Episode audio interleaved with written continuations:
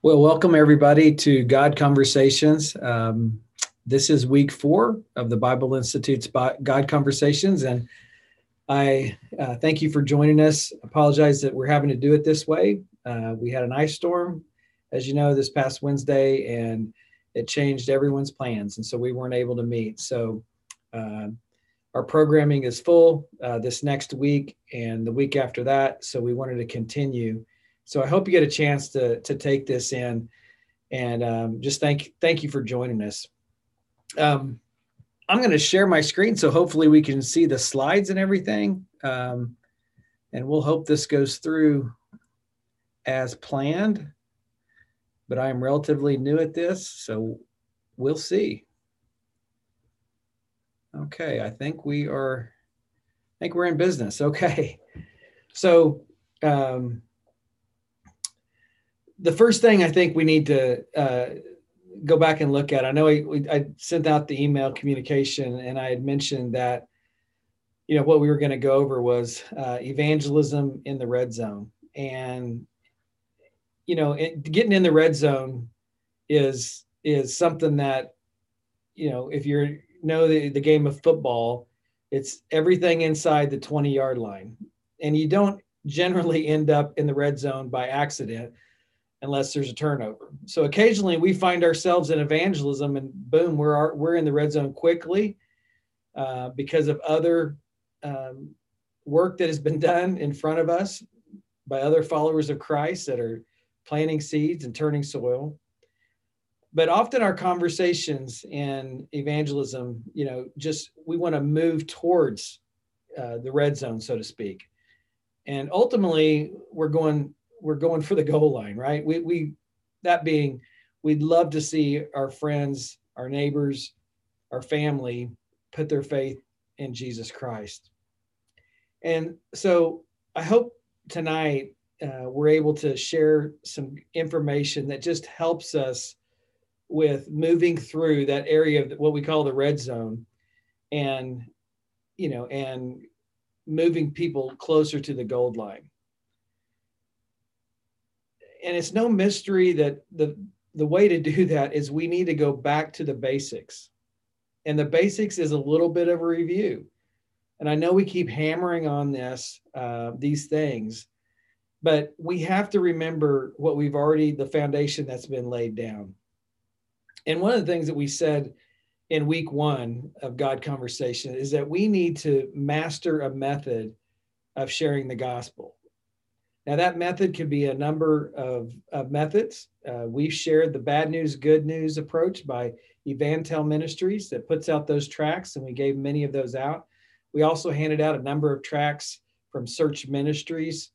Um, these are fantastic tools that you can use and share in the gospel, but some of you may have your own method, and maybe it's the bridge illustration or Romans 6:23, which is very similar to the bridge or the four spiritual laws or or whatever. All those are great methods but we have to put in the work of mastering a method before we can think that we can be successful in sharing the gospel effectively. And so um, realizing it's god that that causes all things to grow but we want to do our best. And just like any type of work or just like in football if you're going to reach the goal line, uh, there's lots of strategy. The defense is, is, strategizing to keep you out of the red zone, but if you get in there, um, you know the offense is strategizing to how they can score.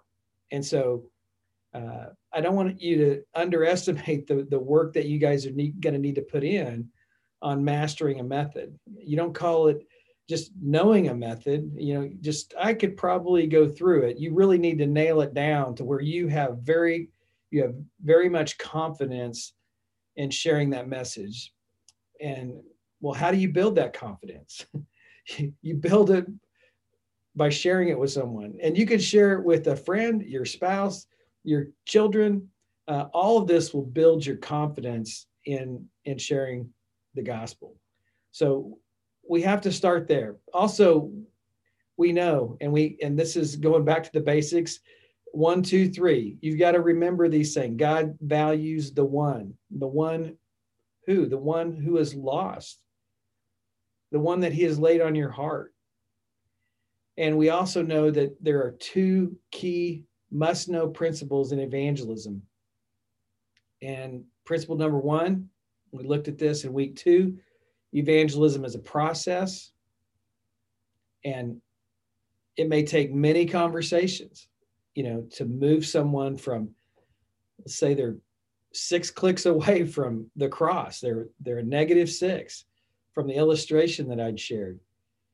You know, and if, if we could do everything we can to just move them closer to the cross through our relationship building, through answering their questions, then that's going to be key. And of course, we keep hammering on this. We know that God is responsible for the results. So as we share, God will do the heavy lifting. Also, we we looked at the three barriers that often come up in God conversations, and I want to challenge you to review those and know some some strategies of, of how to navigate the waters of these barriers the emotional, the intellectual, and the volitional. Uh, it's important that we kind of know some of those things to expect them, but don't let them them scare us. Let's just work through them and spend some time finding answers to their questions and continuing on the path towards the goal line. And in this, we want to remember that we want to be intentional with our strategy, but we don't want to manipulate people. Okay, that is not that is not our goal. We are not looking to uh, just get people to agree with us, or you know, uh, building that relationship will grease the wheels to open up a conversation about God, and we're going to talk about uh, how to effectively do that um, as we as we finish or move through tonight's material.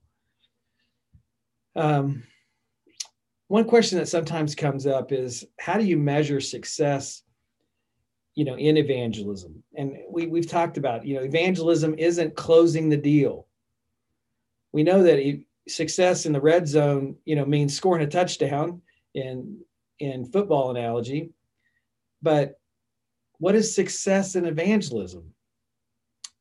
I believe that success in evangelism is hinged on these two things faithfulness to have the next conversation and faithfulness to share the gospel if we are doing these things, uh, I believe we are successful in our efforts in evangelism.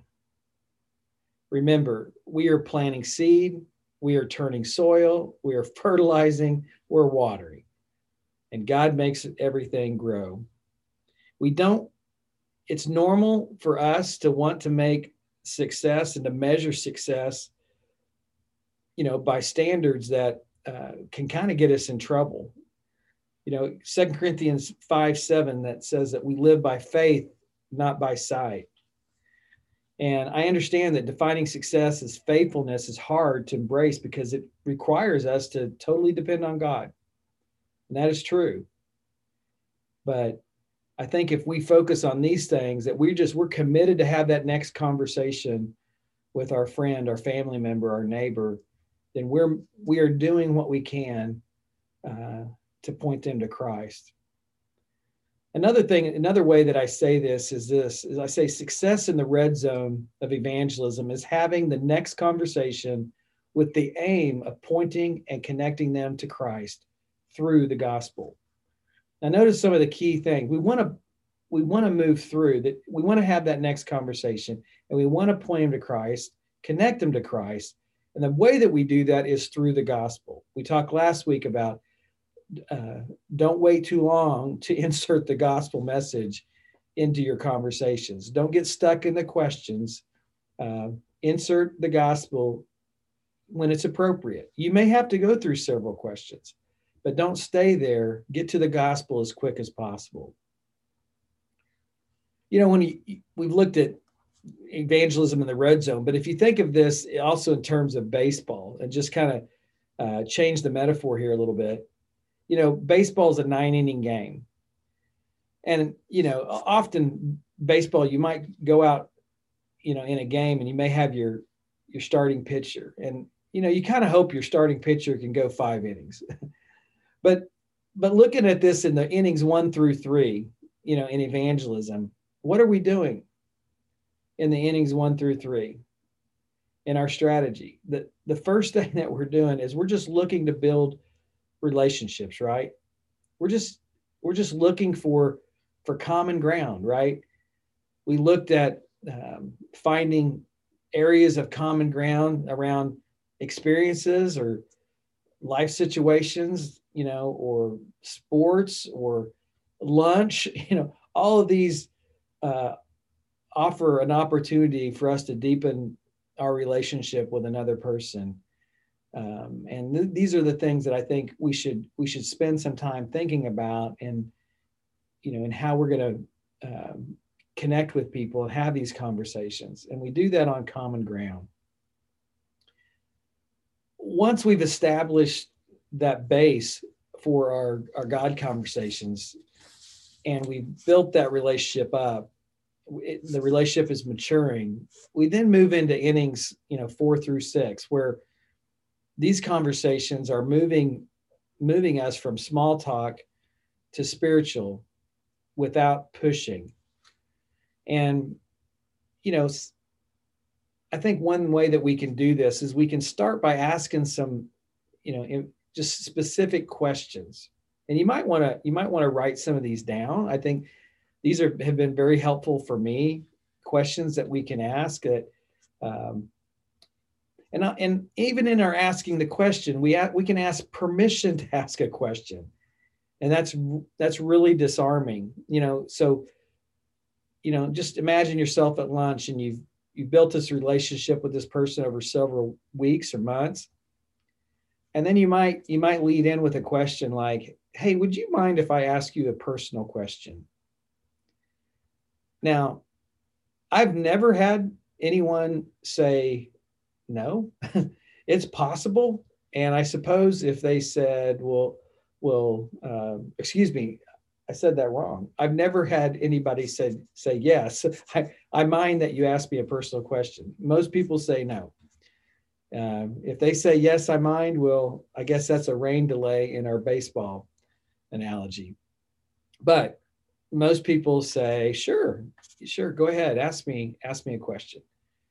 Um, and you know, some questions that we can ask, you know, that that might help us move towards uh, really getting to the spiritual aspect of where where we desire is is one question that a friend shared with me once was this hey this is a question i want to ask you what part if any has a relationship with god played in your life up to this point?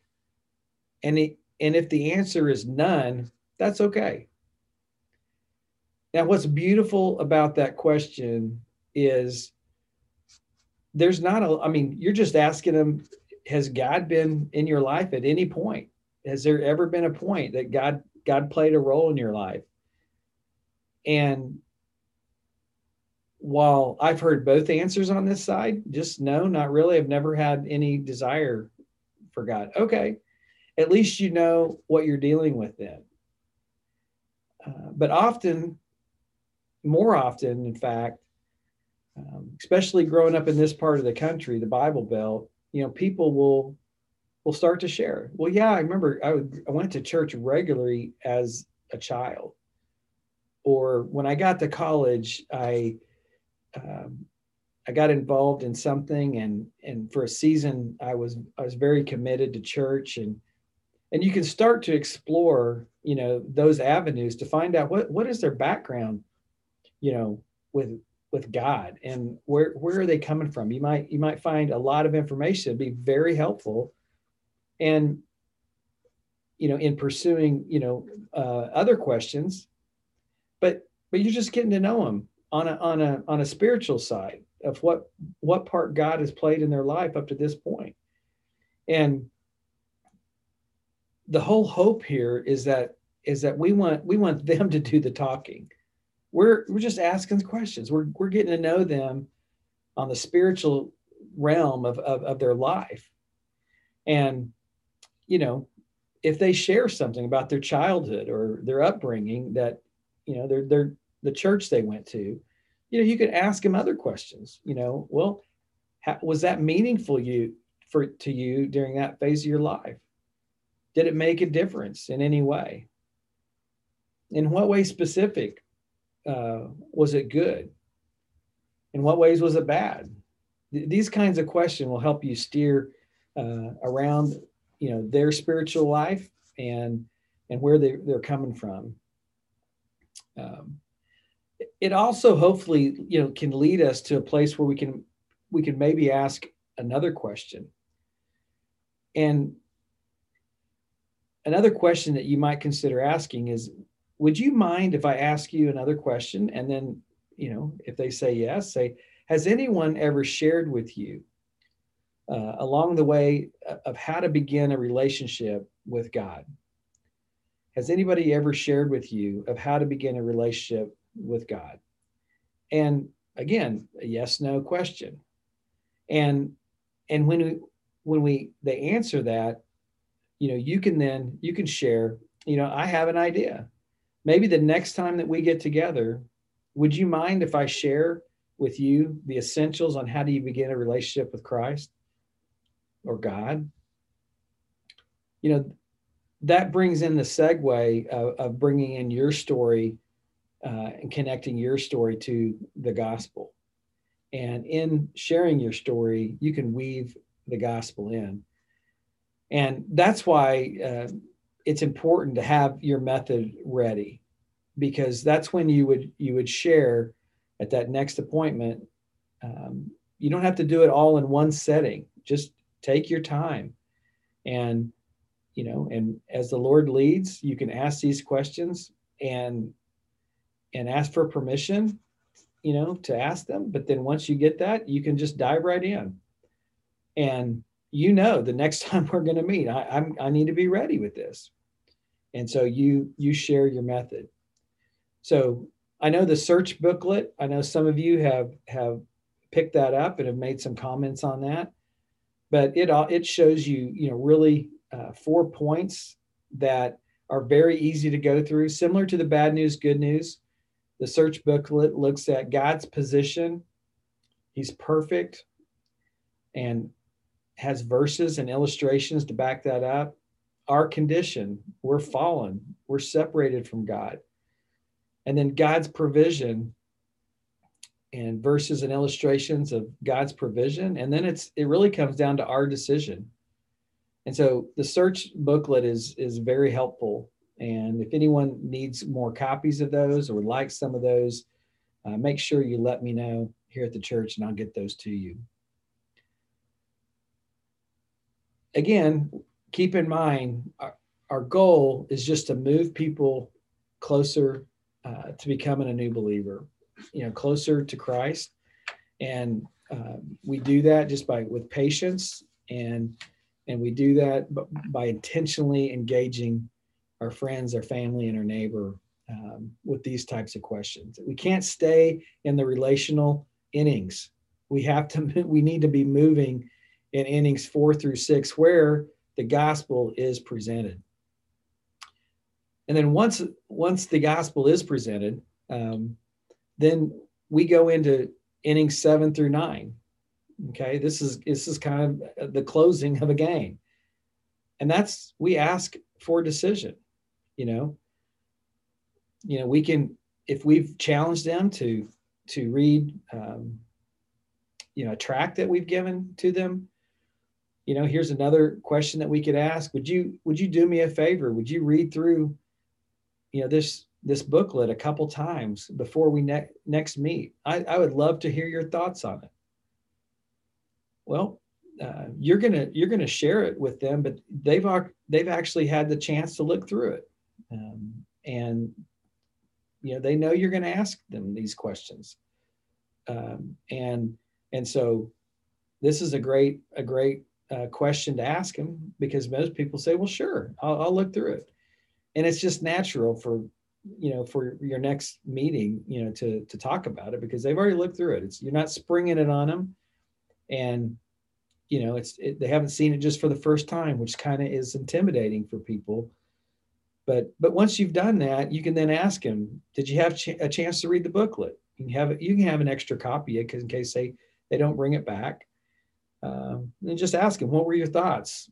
Um, you know, where would you say that you are that you are on this? And, you know, and if they say, you know, well, I, I don't know, you, you could press a little further if potentially you could say even if they're a sports person and they they like football you could say well if you know if we were on a football field and the end zone was a commitment to christ you know what yard line would you be on? Is another question you could you can uh, ask him. And they go well maybe i'm you know i'm at the 30 okay great.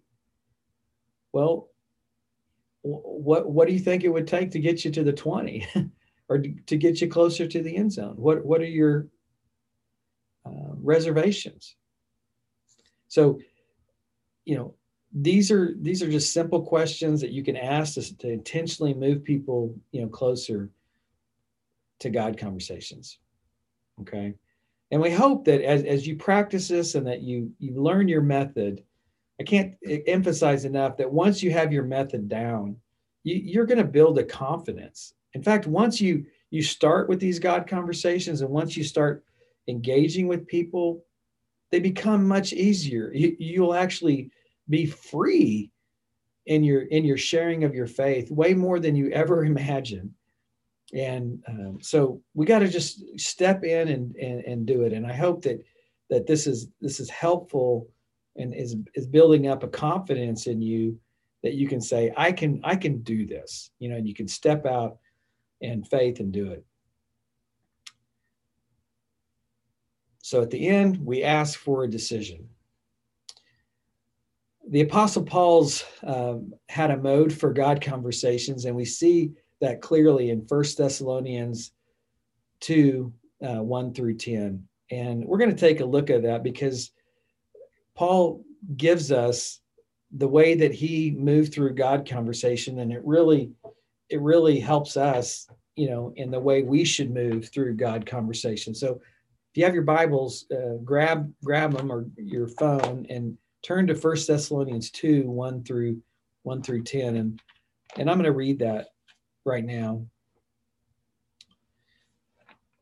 And so it says in First Thessalonians 2 1, start there all the way to 10. It says, For you yourselves know, brothers, that our coming to you was not in vain. But though we had already suffered and been shamefully treated at Philippi, as you know, we had boldness in our God to declare to you the gospel of God in the midst of much conflict.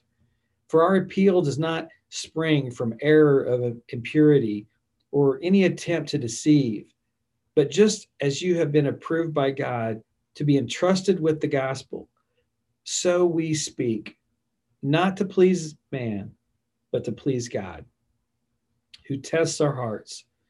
For we never came to you with words of flattery, as you know, nor with a pretext for greed. God is our witness. Nor did we seek glory from people, whether from you or from others, though we could have made demands as apostles of Christ, but we were gentle among you, like nursing mother taking care of her own children.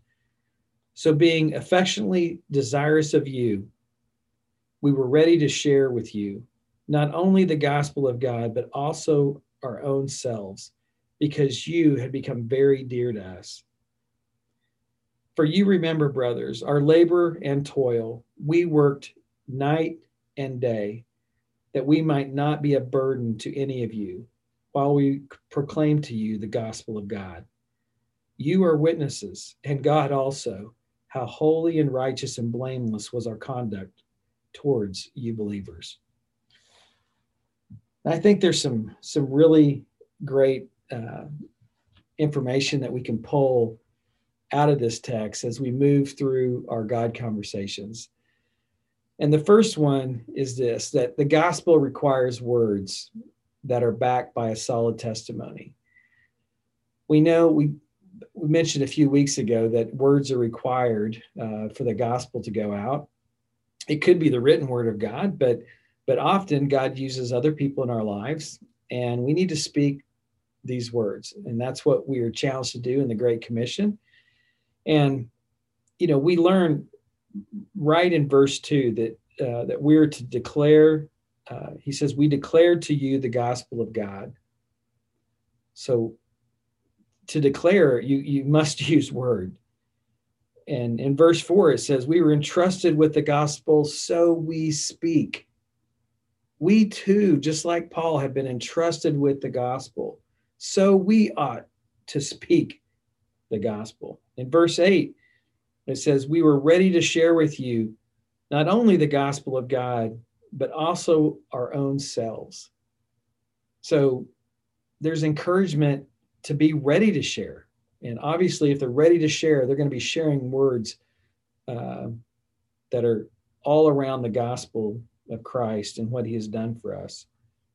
And then in verse 9, it says, while we proclaim to you the gospel of God. So, so four times in this little section, uh, we learn that the gospel requires words, but it also needs to be backed up by a solid testimony so that our words uh, are coming from a reliable source and we're humble in it. And, um, you know, and a lot of people will, will say, you know, that, you know, well, I kind of have a, I've heard people say that, you know words are cheap or actions speak louder than words. And yes our, our actions do matter um, but you know we can't we can't lead someone to christ by just them looking at our christian life or looking at our moral life. Um, they may look at a, a, a good example and they may go well that's that's great but if all believers never spoke up and shared the gospel, where would we be? Um, as we looked at the other night, we a couple lessons back, you know, most of us, uh, other people in our life spoke the gospel to us.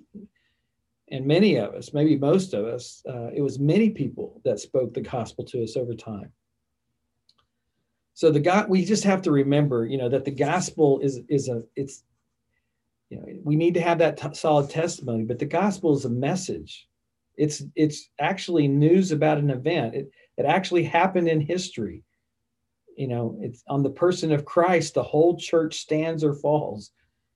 And so um, i understand the words you know live out the gospel or or be the gospel to your neighbor. I i, I get that. But the problem with these phases is that the gospel really isn't anything that the christian can live out or become the gospel isn't a lifestyle it's history. And it's something that actually happened that we need we need to tell the story. Okay? And we get a recipe of what that story is straight from scripture. And all these methods these tracts help us tell that story. So we've got everything in front of us that we need uh, but we've got to get our method down and we've got to get our words out. Okay? So the next thing that we need to do is we need to have a confidence in our message. A confidence in our message. And this is this is found you know in verses 2 and 3 here in First thessalonians 2 it says we ha- we had boldness in our god to declare to you the gospel. And what was what was the message? It was the gospel. It was the good news right? Was it authentic? Yes. It says it was without error or impurity or any attempt to deceive.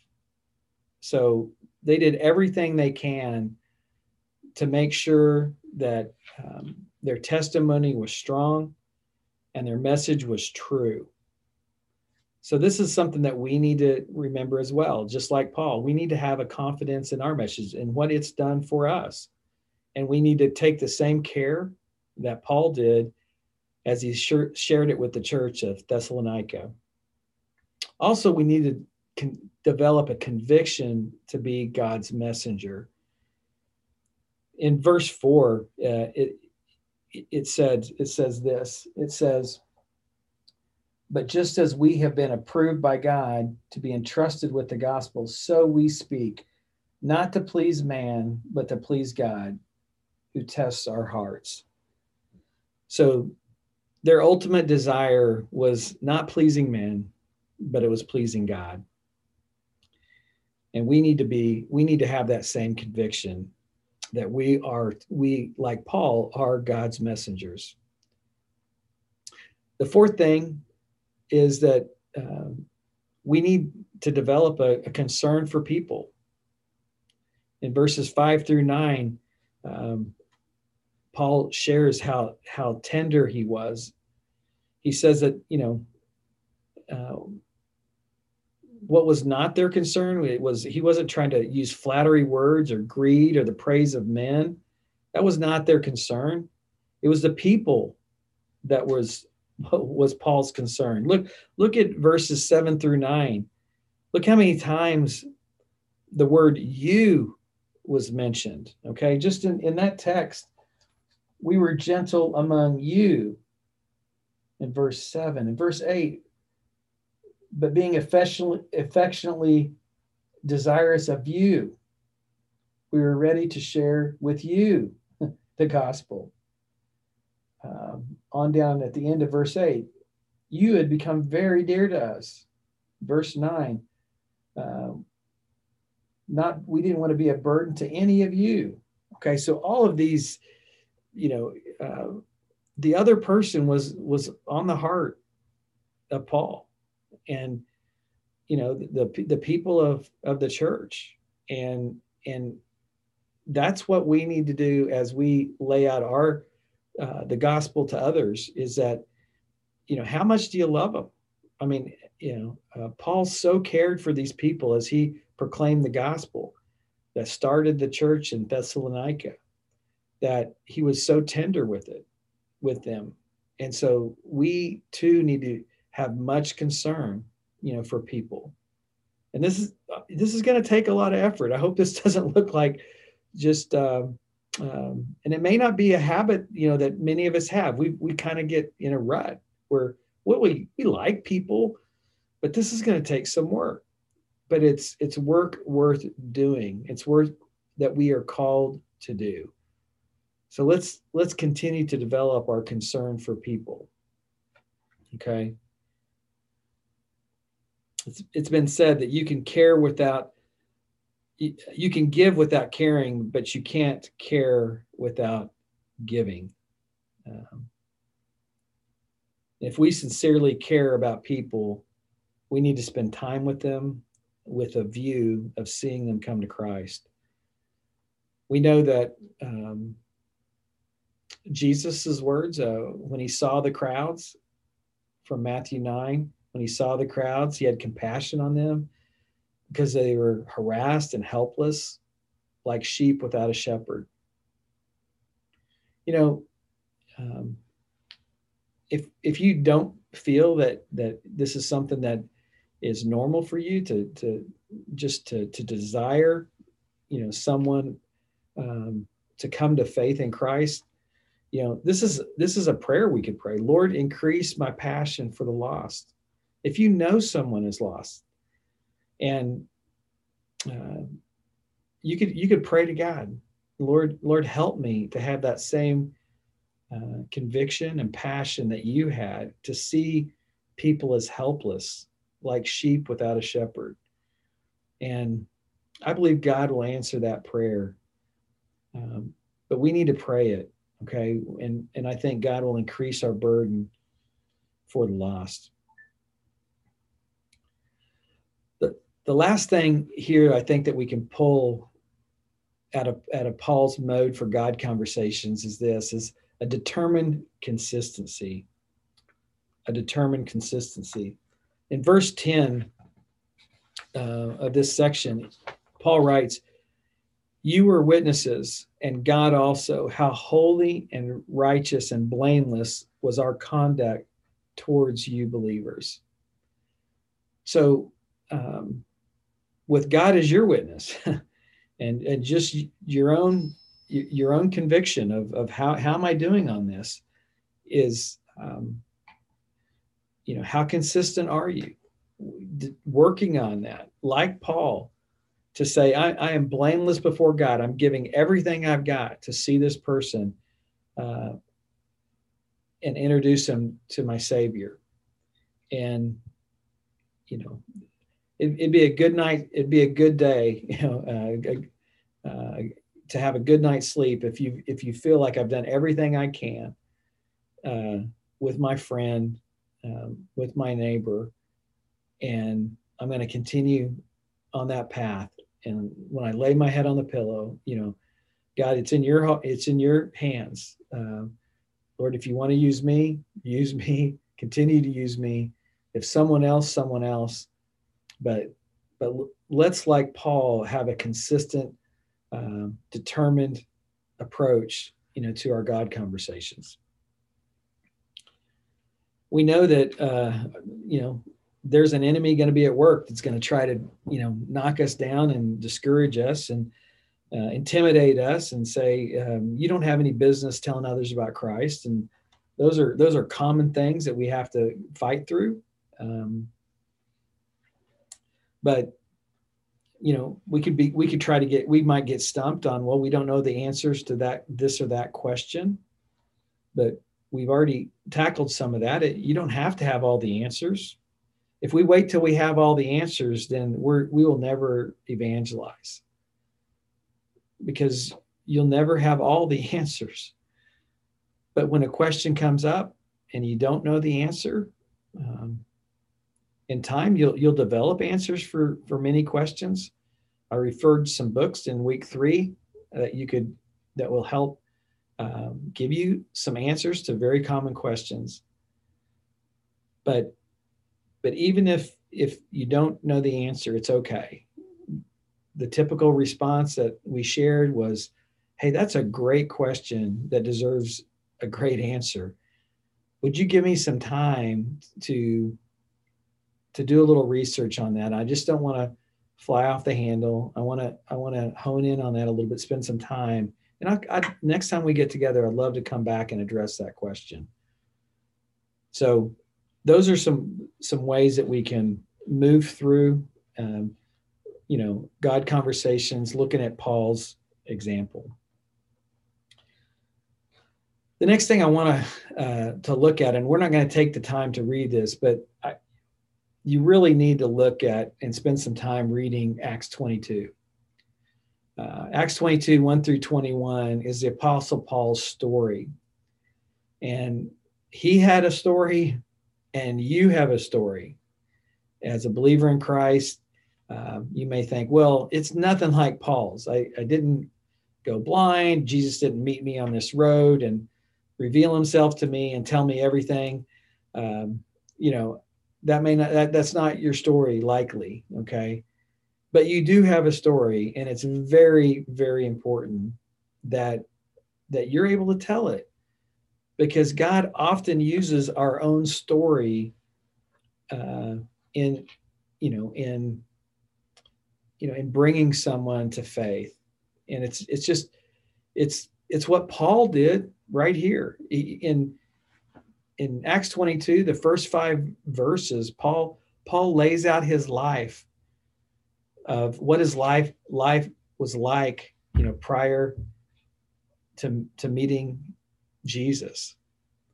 And then in verses 6 through 11, um, how Paul became a believer. And then in verses 12 through 21, Paul's life after he became a believer.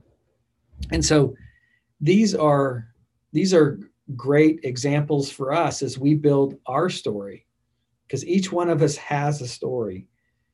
So we we take that same model and we look at well, what was what was your life like before you trusted Christ? You can include specific yet appropriate examples of what your life was like. Your life was like, you know, maybe, you know, what were your your attitudes like? What were your your um, um, you know what was your your needs at the time you know what was your the problems that you were going through at that at that time before you trusted christ you know how what were you living for these kinds of things you know, I recommend kind of try to avoid, you know, being explicit or sensational on speaking of drugs, immorality, crime, drunkenness, etc. But uh, you can you can you know share you know what was most important to you, you know, back at that phase of your life. and where did you get your security where did you get your happiness uh, what were you trusting in um, how you know what did you think of god before you came to christ um, how much exposure had you had to to the gospel? So what was your before i trusted christ just dot dot dot just start filling that in. And kind of writing that out on a, on a piece of paper okay? Um, you can also share in there you know how how did those those things that were important to me how did those things start to to let me down you know maybe maybe it was um, man i, I like to uh, to go out with the guys and it was a lot of fun but i just realized that you know after a while it's just that was uh, not, not helping me. It's not helping my career. It was causing all kinds of problems. And and so you can you can share some some of the the struggles that you had prior to knowing Christ and then go move into an area that of how, how did you receive Christ that's that's part of your story and your goal here is to allow the listener to walk away with a clear understanding of how you became a Christian and how he or she can trust Christ for the payment of their sins. I received an email uh, earlier this week from a friend, and she she shared with me her story and how she has developed her own method um, through her own story of the gospel. And she has those key verses that many of the gospel presentations ha- have in it, but it's telling her story.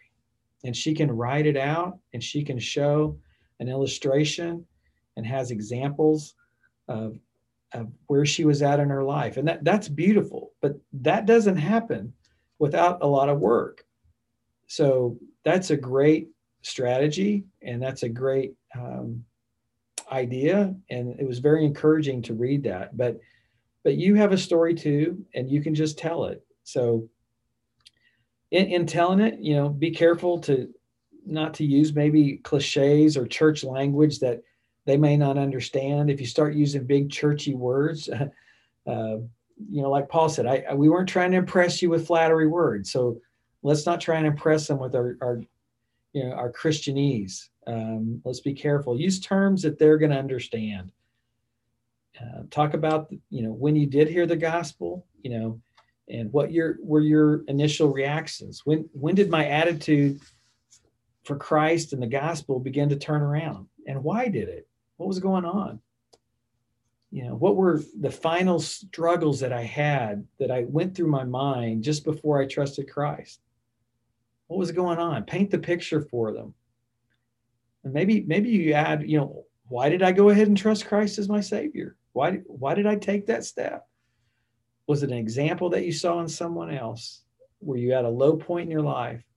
I don't know. But that is all part of your story and write it down. Uh, the next part, focus in on what happened after that. uh, Paul gave us that instruction of what happened to his life after he, he found Christ as his Savior. And you've got a story too. So your goal there is to explain the specific ways that, that Christ has changed your life. Show, show them, tell them how Christ in your life has made a difference. Um, maybe give specific stories or illustrations that um, of how God changed you and and made you into the person you are today. Um, how how you're motivated differently, how you you've learned to um, how to raise a family maybe, um, and the the the responsibility of raising children, you know, is is is big time, and it took on new light after you put your trust in Christ. So these are are uh, really important, you know, things that we all should be able to walk through and tell in our story. Before I trusted Christ, how did I retrust, trust receive Christ, and then after I trusted Christ, and just just be able to to share that and be confident in your message. And you know, when you first start writing down, you're going to end up with several, you know, maybe a, maybe a full page on each one. But as you as you kind of shrink it down, get it down to I don't have to read word for word. You know, I can just have a, a, a point word that's gonna I know what to say. And you can get this down really, you get it down on a on a on a note card, just a three by five card, your story. You may start out needing uh, more than three note cards, but get it all down on one note card. And the goal is try to try to get your story down to about three minutes. Okay. Um, one thing I've learned is, is is people have three minutes to hear your story, and you could and through this how you before you trusted Christ, how I received Christ, and after I trusted Christ. You know, if you can if you can share all three of those in three minutes, um, you're doing a great job, and you're you're not taking too much time. And you can go into more depth later, but but I think it's important of, of them seeing what you were wrestling with prior to trusting Christ and how it came about, and then what happened as a result. That's your story, and that is a witness to them, and they can't refute that. And now you're here setting before them, and you're inviting them to make the same decision that changed your life for eternity. Okay. So work on that. Again, this is going to take some work. This is not, um, you know, and and you can practice telling your story as well. You get it down on the note card before too long, you're going to throw away the note card. I don't need it. Um, but you might for a little while, just in in practicing with your your family or friend, and then you won't need it anymore. And the more you do it, you know, the more um, uh, comfortable you're going to be, and and sharing you know your testimony and i think that's just so important for us in, in sharing our testimony you know and i think so many of us that have followed christ for a long time um, and when i've you know shepherded many uh, believers who really desire they want to share the gospel. Many have said I, have I've never I've never shared the gospel a clear presentation of the gospel with with one person. And I've never shared my story of how I came to faith with maybe anybody outside of my family. And uh, I, I believe God works through the telling of our story. He worked through the apostle Paul and I'm confident that he will work as you tell your story. So let's let's be praying for boldness and opportunities uh, for us to share our story.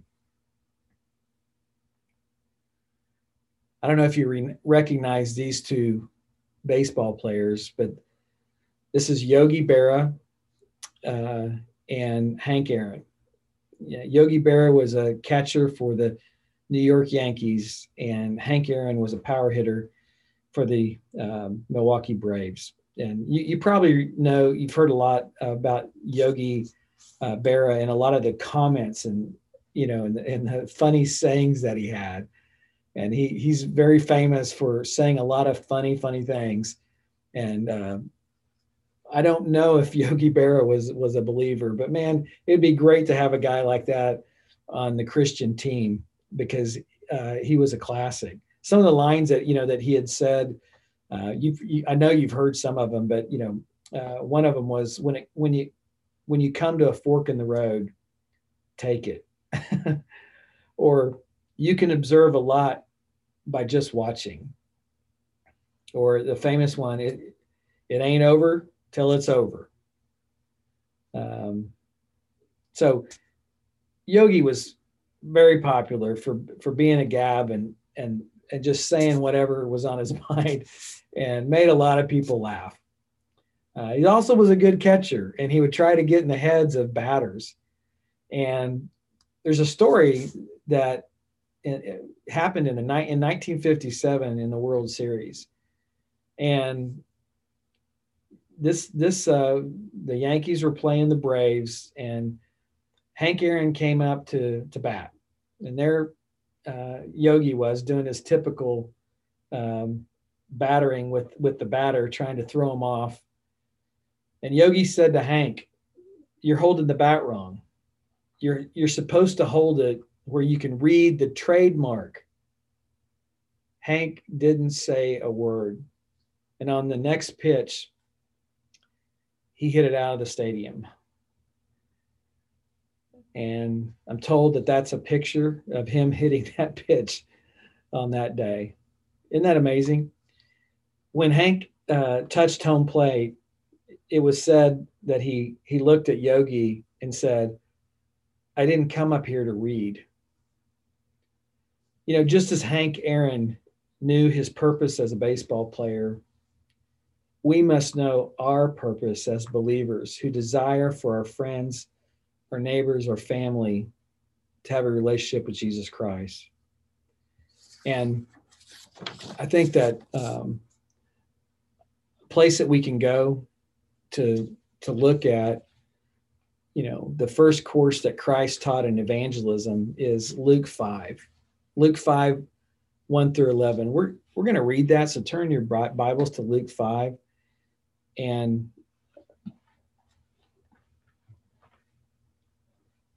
I think we could probably put ourselves in these shoes of of uh, when Paul uh, or when Jesus was calling, you know, his his first disciples. And in, in Luke 5, starting in verse 1, it says, On one occasion, while the crowd was pressing in on him to hear the word of God, he was standing by the lake of Gennesaret, which is also the Sea of Galilee. And he saw two boats by the lake, but the fishermen had gone out of them and were washing their nets. Getting to one of the boats, which was Simon, this is Simon Peter, he asked, this is Jesus asked to him, to put, put it out a little from the land. And he sat down and taught the people from the boat. And when he had finished speaking, he said to Simon, Put out into the deep and let down your nets for a catch. Now, anybody that knew fishing um, knew that you don't uh, you don't fish in the middle of the day and and when jesus is instructing peter to to let's go out into the deep. Uh, it wasn't the normal thing to do. They would fish at night and their nets weren't that big to go out into the deep. They would wait till the evening and the fish would come closer to the banks when the water was cooler. And they would try to net the fish during that time. But they've had a rough night and they're now cleaning their nets and mending them and yet jesus comes up and says to peter to launch out into the deep and this is even though peter was confused by this statement uh, he knew who Jesus was a little bit, enough to, I'm going to do it. And so they set out, you know, for the deep. And in verse five, it says, But Simon answered and said to him, Master, you know, we have toiled all night and caught nothing. Nevertheless, at your word, I'll let down the net. So launching out into the deep is one thing, letting down the net is another and their reputation's on the line here, you know, and yet they're going to do what the masters ask them to do. Verse six, it says, and then when they had done this, they caught a great number of fish, and their net was breaking. I know you've heard this story before. Verse seven, and they came and and it filled both boats, and they began to sink you know, at this point, next to Christ, whose deity was now proven through this miracle, Peter saw himself as a helpless sinner, didn't he? And he said in verse 8, Depart from me, for I am a sinful man, O Lord. For he and all who were with him were astonished at the catch of fish which had taken place. You know, in the context of this, what astonished them was not necessarily the great catch of fish. The thing that astonished Peter the most is this is that it all happened at the time when they did what Jesus, their master, said. Verse 10, Jesus says, Don't be afraid. from now on, you'll catch men. You know, using the basic principle of catching fish who are alive but will soon be dead, Jesus taught them the basic truth of catching men who are actually dead but will become alive. The principle is this when our master says, do it, we just do it. The key to evangelism, I believe, is, is our response when Jesus asks us through the Great Commission go tell, go make disciples. Are we going to let down our net for the catch? You know, we have to ask the question Are we willing to say this? Are we willing to say this? Master, the one who holds the authority of my life, the one who is both my Savior and my teacher. I have toiled all night. I've prayed. I've hoped for something to happen with my friend, with my neighbor. But maybe I've never shared the clear message of the gospel with one person. Nevertheless, at your word, I'll let down my net. Now, who's responsible for the catch? we know the answer to that, don't we? You know, when it comes to evangelism, uh, God's greatest desire is always our obedience. I can't imagine, uh, you know, what what it was like that day when Peter dropped the net down, and at the moment he did that, he realized who he was in the boat with, and that's really what God asks us to do in evangelism. Is He wants us to go and to tell, and he's responsible for the heavy lifting. We're responsible for the communication and the God conversations and getting the gospel to the people. When it comes to the evangelism, the greatest desire is always my obedience. It's not my opinion. Our opinion could be, well, this isn't going to work. This isn't going to matter. This this won't. We we have opinions, but do we recognize who we're dealing with here? When the gospel goes goes out, it is God that is bringing that lost person to himself through the power of the spirit that lives in us. And that's what he wants to do with me. That's what he wants to do through you. Mark Dever has this quote um, says, when you understand that evangelism isn't converting people, but that it is telling them the wonderful truth about God, the great news about Jesus Christ, then obedience to the call of evangelism can become certain and joyful. I say amen to that because that is exactly my experience. Is that once I learned a method, once I started sharing, once I started seeing Jesus change heart, change hearts, and bringing people to himself. I, I just wanted to do it more. And why not? We've got a message that's that's worth telling, and we need to use our words uh, to do so. Uh, they say that um, on average we speak 16,000 words a day. Can you believe that? 16,000. How many of those words uh, are around pointing people to Christ. I realize we have jobs to do. I realize not everything that we are going to do and say is going to connect someone to Jesus, but we should also be intentional with our words um, to make some of those words uh, do everything we can as the Lord would put opportunities in front of us to connect people to Christ.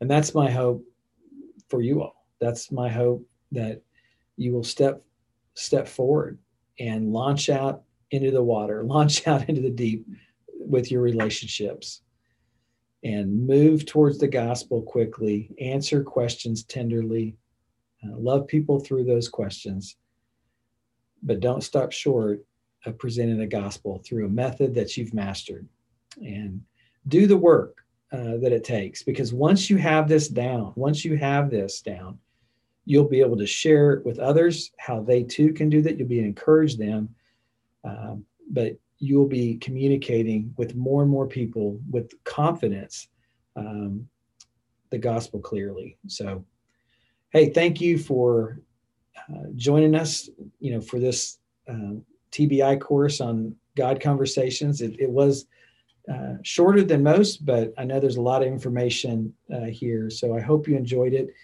and uh, really look forward to our, our next class that we have together.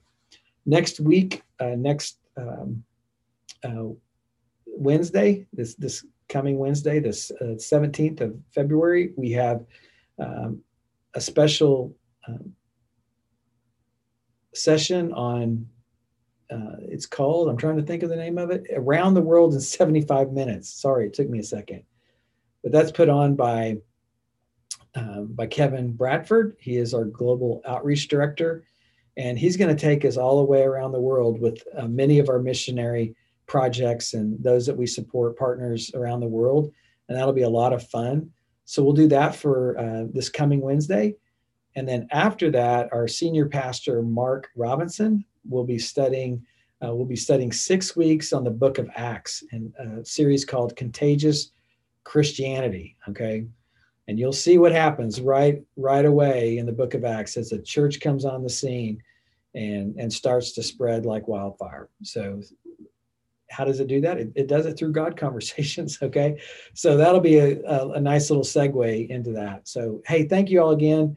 Uh, appreciate y'all uh, tuning in. And if you have any questions, you need some tracts, I'd be happy to get those to, to you. Just let me know. Uh, we'll see you next time. Thanks.